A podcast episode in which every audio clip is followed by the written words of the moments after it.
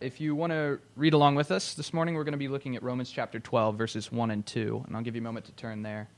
This summer, Matt has been walking through the book of Second Peter, which is really Peter's last will and testament, as Matt put it. It's the last thing that we know of that Peter wrote. He said that when he wrote it, he said that he was about to die. He, he thought that the, the Lord was about to take him home, and well, in a way, this is sort of my last will and testament for the summer this morning, is this sermon. So I pray that, uh, that you guys will, will hear these words and benefit from them, that the Lord, the Spirit, will just work through these, these um, things that are spoken today. If you're there, we'll go ahead and read from Romans chapter 12, verses 1 and 2. I appeal to you, therefore, brothers, by the mercies of God, to present your bodies as a living sacrifice, holy and acceptable to God which is your spiritual worship. Do not be conformed to this world, but be transformed by the renewal of your mind, that by testing you may discern what is the will of God, what is good and acceptable and perfect. Let's pray. Lord, may the words of my mouth and the meditations of our hearts be pleasing in your sight, our rock and our redeemer. Father, that this word that is spoken this morning from your very word would glorify you and edify your church in this place today. We pray this in your Son's name. Amen. There's a, uh, a really great book that I read. Um, I think Matt has a copy, so you could probably borrow it. It's called um, You Are What You Love you Are What You Love. And it's a book, it's written by uh, James K.A. Smith. And it's a really great book about habit formation and shaping our desires to, to match what, what uh, the Lord desires. And, and in this book, he has this really great line, this really great line that I'm going to steal this morning and is kind of going to be the premise, really, what we talk about today. And he says this He says, To be human is to worship to be human is to worship. Others have, have called the human race, rather than us being Homo sapiens, but us being Homo liturgicus. Homo liturgicus. That, that, that we are liturgical beings by nature. That really it's, it's in our human nature to worship something. And of course, of course, as Christians, we know, we, we would say, well, we're worshiping the Lord, we're worshiping God. But I really want to dig into what worship really means this morning, what it, what it looks like practically and effectually in our lives. Um, in, in John chapter 4, verse 24, we're, we're called to worship in both spirit and in truth.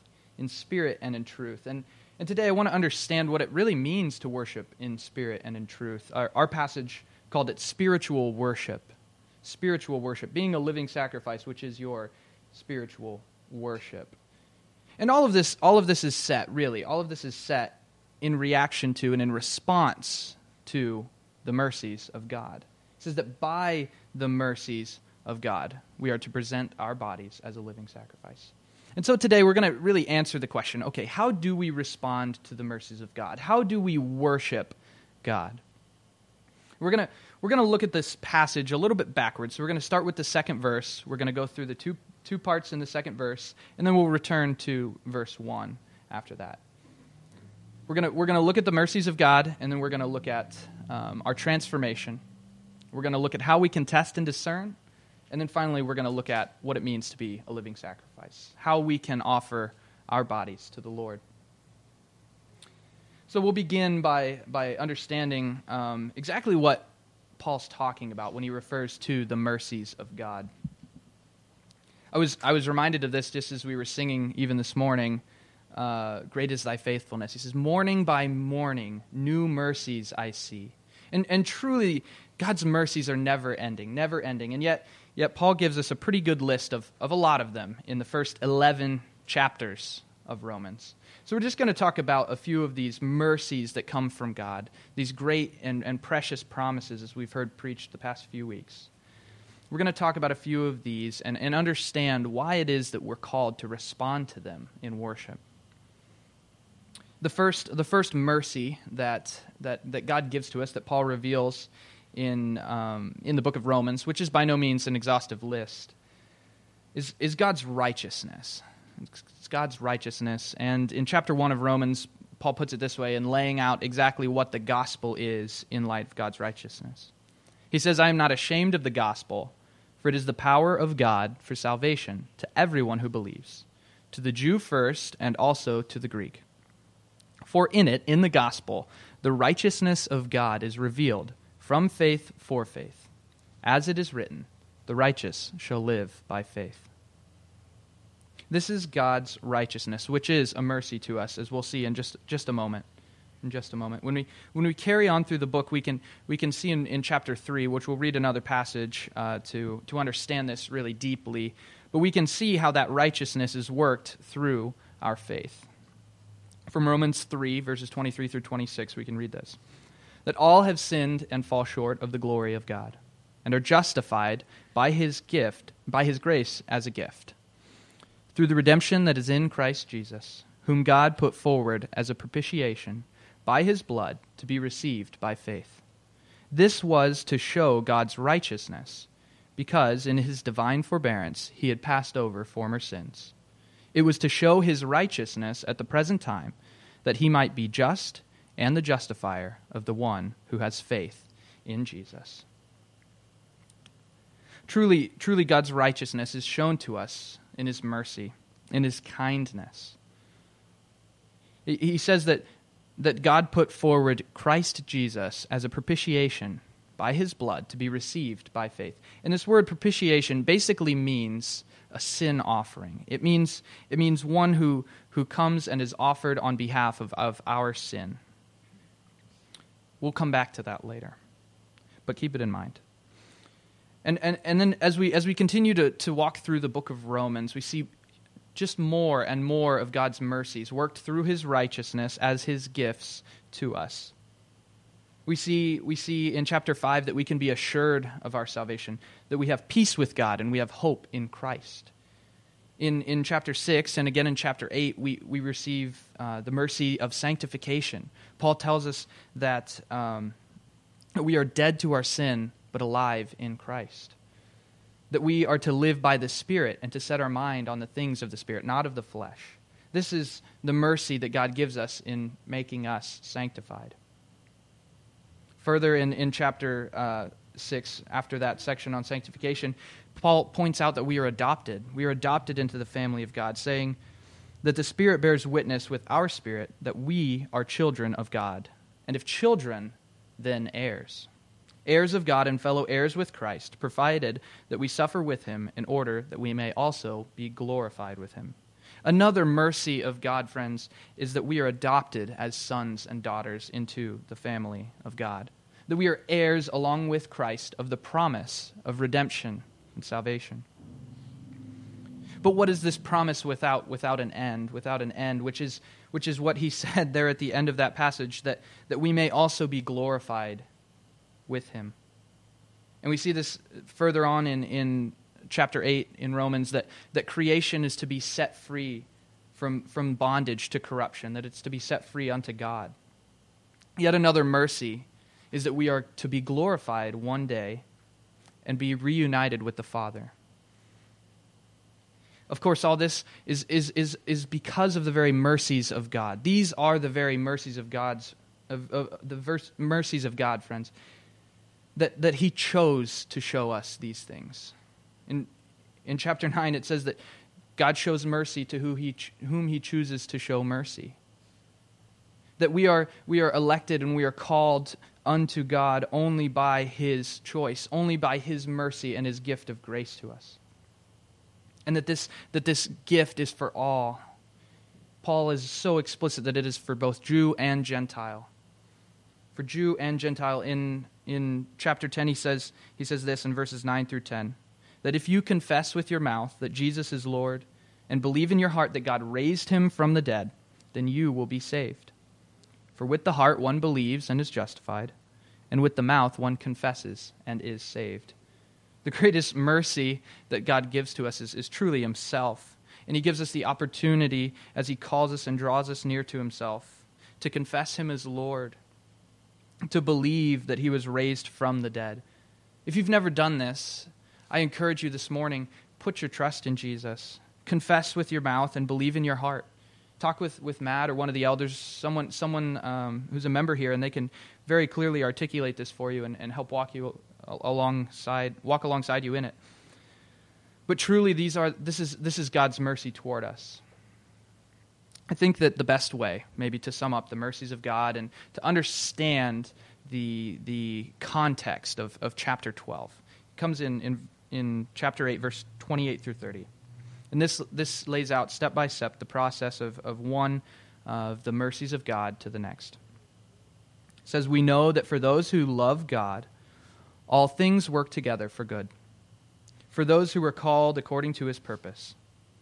For those he, form, he foreknew, he also predestined to be conformed to the image of his Son, in order that he might be the firstborn among many brothers.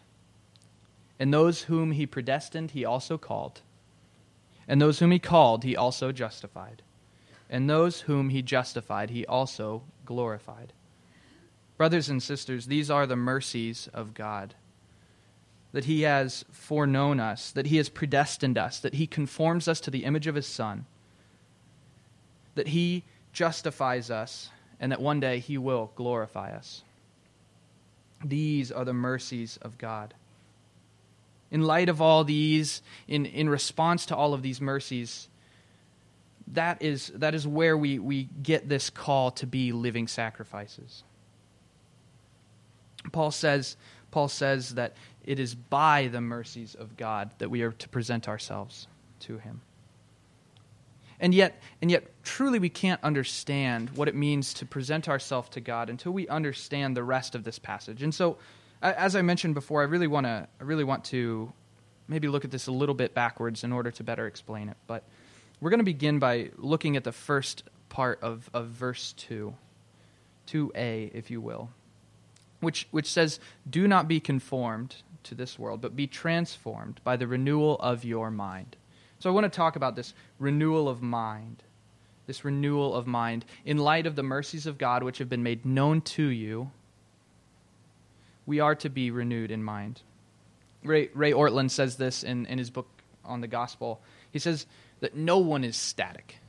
No one is static. That, that in every moment, every, every day, every, every step of our lives, we are moving either toward God or toward the world. And, and Paul here is, is just so explicit that, that if we're being conformed to the world, we're walking toward the world, then it means that we don't know the mercies of God. It means that we aren't being transformed. It means that, that we aren't offering ourselves as living sacrifices. But instead, he calls us to walk toward the Father, to walk toward the Son by the Spirit.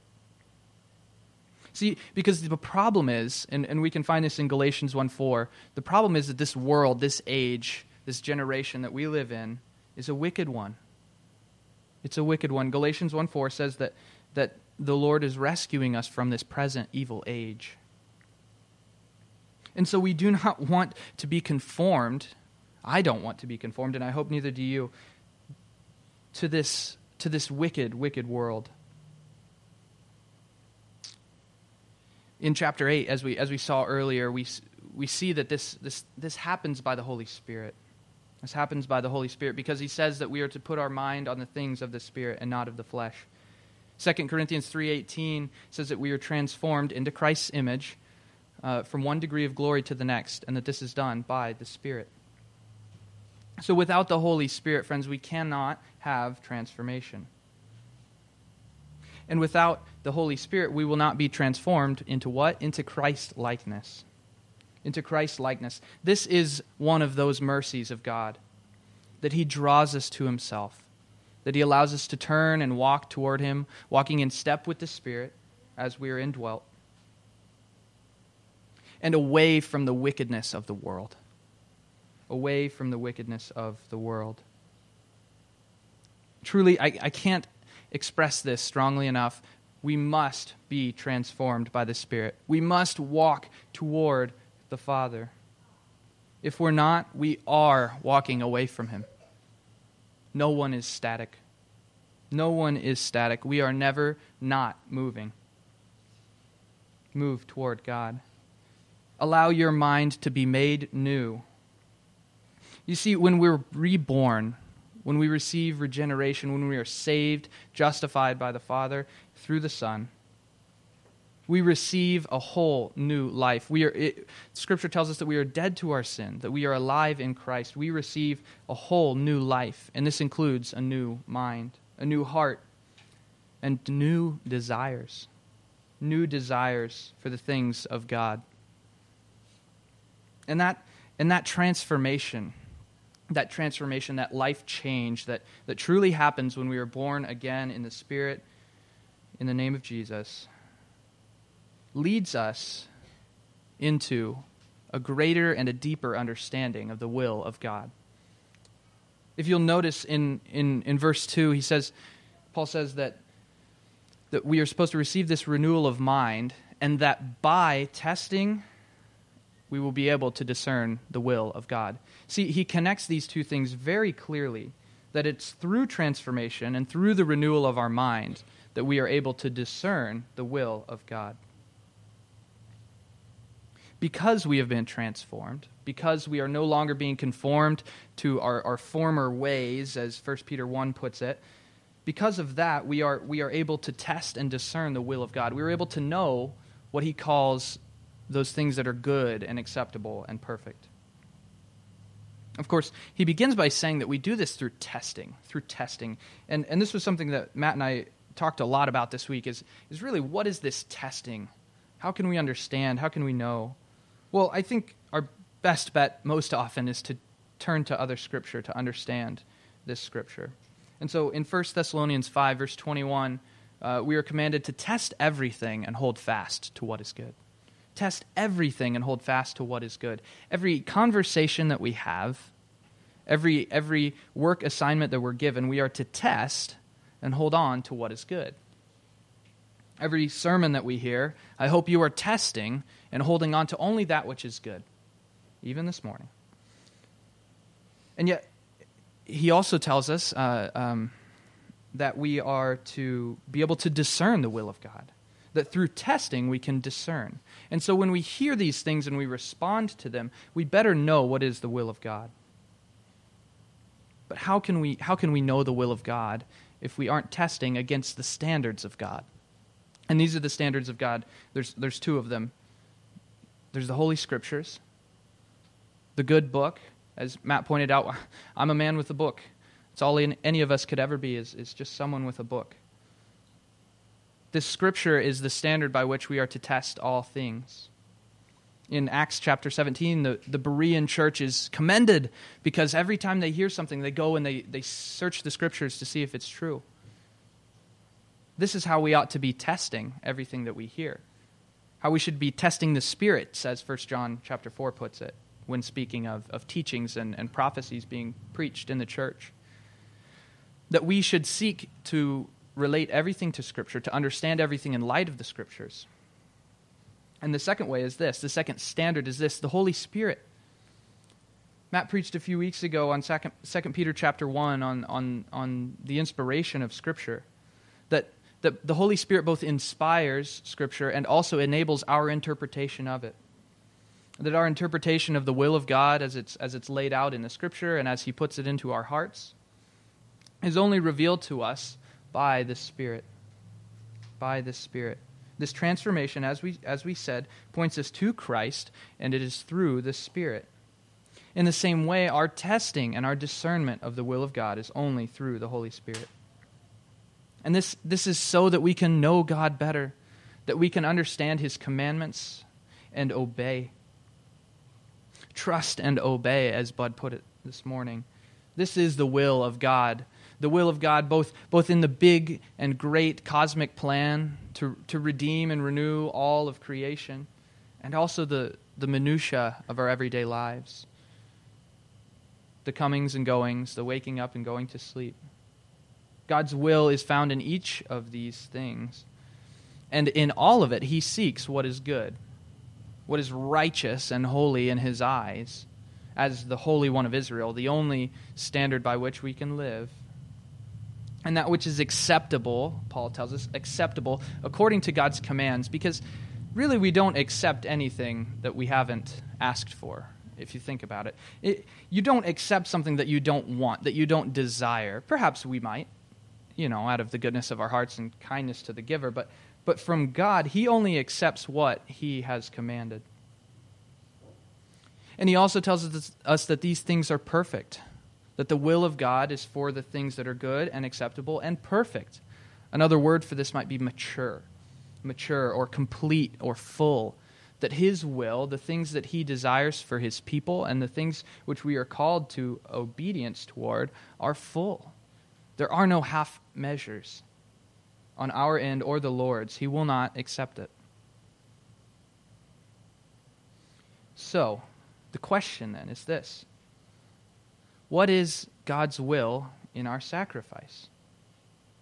Because he tells us that, that it's according to that will and understanding of it by the mercies of God that we're to offer ourselves as a living sacrifice. But isn't Christ our sacrifice? Certainly think he'd be mine. So, how then can I offer anything to the Lord? How could I, how could I present myself, my body, to be a living sacrifice before God, when truly Christ is, as we spoke about in chapter 3, that propitiation that pays for my sin. Well, I think it's important for us to understand a little bit about sacrifice and about, about what sacrifice in the Old Testament and in Judaism looked like. And, and we can find a whole bunch of information in, in the first seven chapters of Leviticus on laws and instructions and, and rules and guidelines for offering sacrifices to the Lord. And what it really boils down to, there's several different kinds of, of sacrifices that are mentioned, but what it really boils down to are two things sin offerings, sin offerings, those propitiations, like how Christ paid for us, were paid for then by the blood of, of bulls and goats and, and, and birds and lambs. And also thanksgiving offerings, thank offerings. Offerings which, which were not offered in response to our sin, but were offered in response to God's action in our lives. One example of this is found in, in 2 Samuel chapter 23 when David and his armies are, are up against the Philistines. They're up against the Philistines, and, and the Philistines have inhabited uh, the area of Bethlehem. And, and, and David says to his men, to some of the heroes of his army that are listed in, in chapter 23 of 2 Samuel, um, he asks them to go and draw him water from the well of Bethlehem. Which, of course, is, is no small task because they have to work their way through an entire army to get there and, and they go and they, and they draw from this well and they come back to, to David and they bring him water. And they hand him the cup and, and he says, he says basically, this water is like the blood of the men who, who, who risked their lives to go get it. I'm not worthy to drink it. And he pours the cup out on the ground. And you might think, wow, those guys must have been really ticked. they went through all of this work to bring him his water, and he poured it in the dirt. And yet, truly, David was understanding something that maybe we're missing too often in our lives. And that's that, that thanksgiving to God, that sacrifice unto Him, is far greater than any human action. It's far greater than our desire to, to serve our masters. It's far greater than anything. But that, that it is truly the thanksgiving that we give to God is truly our living sacrifice. And so while, while Christ may be our sin offering, the one who died on our behalf, our propitiation, we offer ourselves in response to the goodness of God, in response to God allowing men to go through armies and bring us water. In response to that, we pour out our cup. We present our very bodies and he's not just talking about our physical bodies, but our whole self mind, soul, spirit, whatever you want to, to call it, whatever language you want to use. But our whole self is offered to the Lord in thanksgiving. Every sacrifice that was, that was offered to the Lord, there's, there's so many laws and, and priestly responsibilities that go along with all this, but the sacrifices were, were never partial. He never gave simply, simply part of an animal but you would either give it all to the Lord, or certain amounts or parts of it would be allowed to be eaten by the priests or the, the person giving it. But all of, the, all of the animal would be offered in some way. And also, too, you wonder well, didn't these sacrifices have to die? Didn't these sacrifices have to die? I can see clearly how Christ died for us as our sin offering, but how am I to die as a living sacrifice? How can I die as a thanks offering? Well, friends, as we've spoken about already today, that our old self, our sin, must die. That there is still a death that goes on and takes place in this sacrifice. If you want more on this, read Colossians 3. Look back at, at chapter 6 in Romans, verse 11. That we are dead in our sin, that we are alive to God, alive in Christ. This is what it means to be a holy, living sacrifice. It's interesting to me. It's interesting to me that um, Paul qualifies this sacrifice. He says that we are to be a living sacrifice, holy and acceptable to God holy and acceptable to God. And it, it reminds me of Christ as the, the perfect and spotless lamb. And we're familiar with that phrase, but, but I wonder if we realize what it really means. Because when we talk about Old Testament sacrifice, if we talk about these Levitical laws, it was the first fruits that were to be offered before the Lord, right? It was, it was the best of your crop the strongest bull, the cleanest wooled lamb. No spots, no blemishes, but perfect sacrifices that were to be offered to God. And I look at myself, this dude just standing up here sweating, and I think about all of the, the evil and the, the, the wrong in my life, and I think, I am no perfect sacrifice. I am no perfect sacrifice how then, how then could it be that I could ever be called a holy and acceptable sacrifice? And, and again, we say, we say well, well, of course you can't, Owen, you can't. It's only because of the blood of Christ that you can be washed of your sin. And I say, Amen. But what about the thanks offering? To understand this, we, we turn back to verse 2. We turn back to verse 2 in, in this, this passage, which which, which says that we are not to be conformed to this world, but transformed by the renewal of our minds. See, the renewal of our minds, the, the receiving of a new heart from the Lord, and the working of the Holy Spirit to transform us is what makes us to be holy and acceptable. The Lord only accepts our offering, our sacrifice of thanksgiving and praise and worship, because it is his same, the same Spirit, it is his, his very self that is working through us to make us holy and acceptable.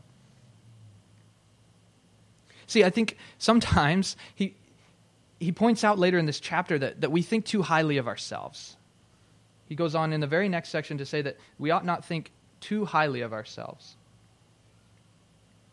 But instead, friends, we ought to remember that, that anything that we have in, in regard to holiness and sanctity, that our acceptableness before God is only because of His grace. That the only reason that you and I could worship, that we could praise, the only reason that, that we could do that is because of the very mercies of God.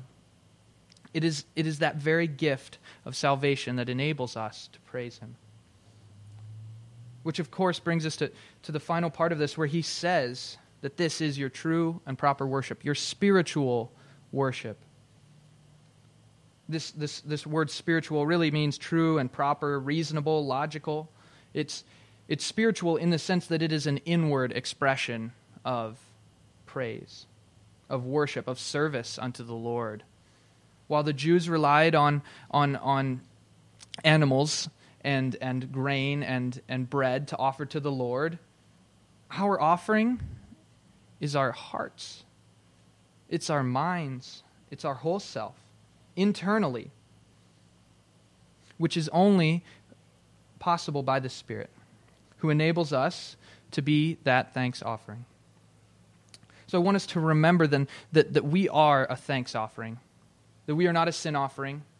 We could never be a sin offering. If, we're, if we were to, to try to pay for our sin with our own lives, it would cost us that our own lives separated from God forever, under eternal punishment and judgment. And that it's only by the goodness and the grace of our God that you and I can give thanks, that we can worship, and that we can praise Him eternally in glory.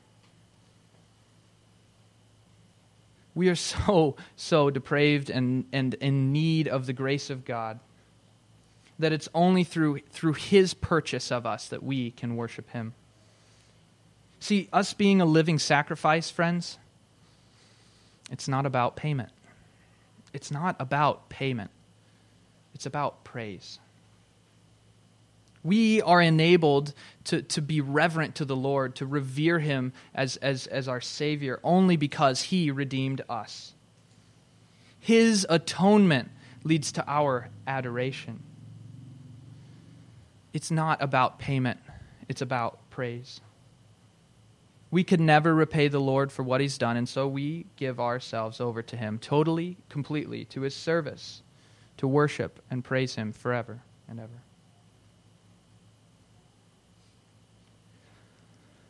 Let's take some time as we come toward the end of this, this message and have, have walked through this passage to apply some of these things. To understand how by the mercies of God we can be, we can present ourselves as a living sacrifice, how we can be holy and acceptable to God, how we can be conformed not to this world but transformed unto Christ. By the renewal, renewal of our minds. Let's talk about these things and understand how we can test and know and discern the will of God. We've got seven applications. I'll do my best to keep the numbers straight as always. But the first is this listen to the appeal. Paul begins this section by saying, I appeal to you, therefore, brothers, by the mercies of God. He's appealing to the brothers, to the sisters, to the body, the church of God. Listen to the appeal. The appeal of Paul, the appeal of the rest of Scripture, the appeal of, of the witness of so many of the life of Jesus and his work, the appeal of the Spirit the instructions that come from the Word of God and from the, the, the, Spirit speaking in you and through you. Read your Bibles, understand what is true. Listen to it, hear it. Listen to the appeal. This, this, this plays right into the second application that, that we can take from this passage, which is to know the mercies of God. Know the mercies of God. Because, well, friends, if you're listening, you're going to learn. If you listen, then you will learn. Start with grace. Start with God's fa- uh, uh, gift of faith and salvation to us. All of the mercies of God, these are the foundation of, of being a living sacrifice unto Him. Know these mercies. Know these mercies deep within your bones. And if you do, if you do, then, then this third application should come quite easy, which is to get a new mind get a new mind. Because if, if you know the mercies of God and if you understand if you understand that not only that God saves sinners but that he saves me a sinner, then your desires will begin to be shaped to look like his. That if you know the mercies of God, then you will desire the mercies of God. Allow the Spirit to, to guide you not toward the flesh, but toward the Father. Abide in Christ. Dwell on the things of God, for his ways are higher than ours. So much higher. Hear the words and obey. This leads to the, the next application, which is, which is to, to test the will of God. To test the will of God, to discern the will of God, and to seek the will of God. With, with cautiousness, with watchfulness, and with intentionality Test everything that you hear. Discern whether it is in line with the Scriptures and with the Spirit.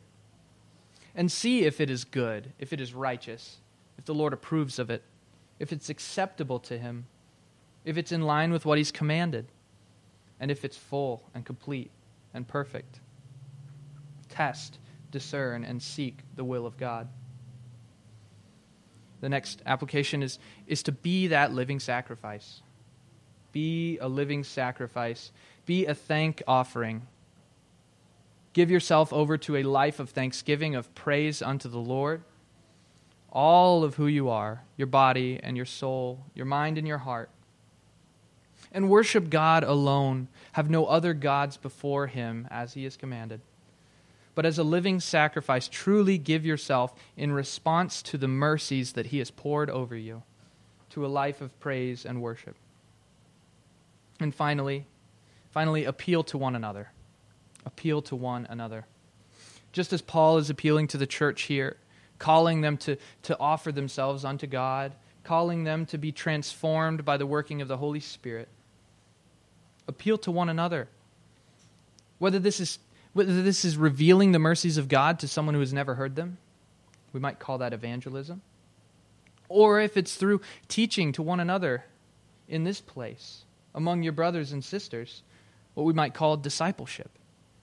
Either way, we are, we are to, to imitate Paul in pointing out the mercies of God and in calling and, and encouraging one another to be transformed by them encourage one another, discern the will of God with one another, worship with one another.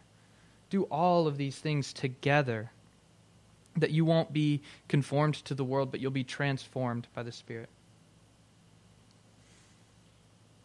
Finally, I just want to leave you with this. I want to close with, with, with this. Um, and that's to address just one question that I think maybe some of you might still be having is whether any of this is worth it whether any of this is worth it, whether, whether my own self sacrifice, which, which requires that I carry my cross daily, which is at times a heavy load, whether that will be worth it. Well, let me just remind you, let me just remind you of one of the mercies of God. One of the mercies of God, where, where Christ t- tells us in, in Matthew chapter 11 that, that the yoke that he puts onto us is easy and light that, that all of the troubles of this world are light and momentary afflictions.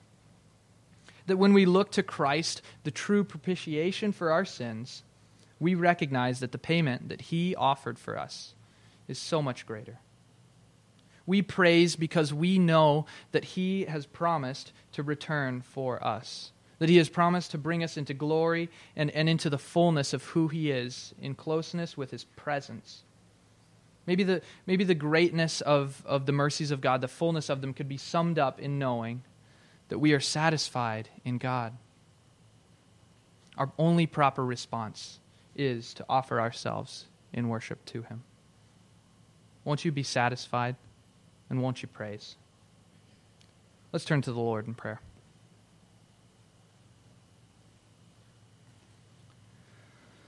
Father God, I just pray that by your mercies, Lord, through the saving work that you work in us, through your sanctification of us, Lord, through the glory that is coming, Lord, through all of these things that we might offer ourselves, present ourselves before you as a living sacrifice. Lord, as thank offerings in, in response to your goodness and your working in our lives. Father, I pray that, that we would be holy and acceptable to you. Won't you work in us through your Spirit to make us be so? I pray that, that in everything, each day, we would, we would offer our spiritual worship, that we would offer our body and our heart and our mind. Lord, that we would not conform ourselves to the world, that we would not walk in the ways of the wicked, but instead that we would walk toward you. That we would walk toward you, being transformed by your Spirit into the image of your Son. Father, I pray that, that by the renewal of our minds we may test and discern your will. God, that you would reveal to us each day all that is good and acceptable and perfect in your eyes. And that in doing all these things we might be satisfied in you and that you might be glorified. Lord, we pray this in the name of your Son and by your Spirit. Amen.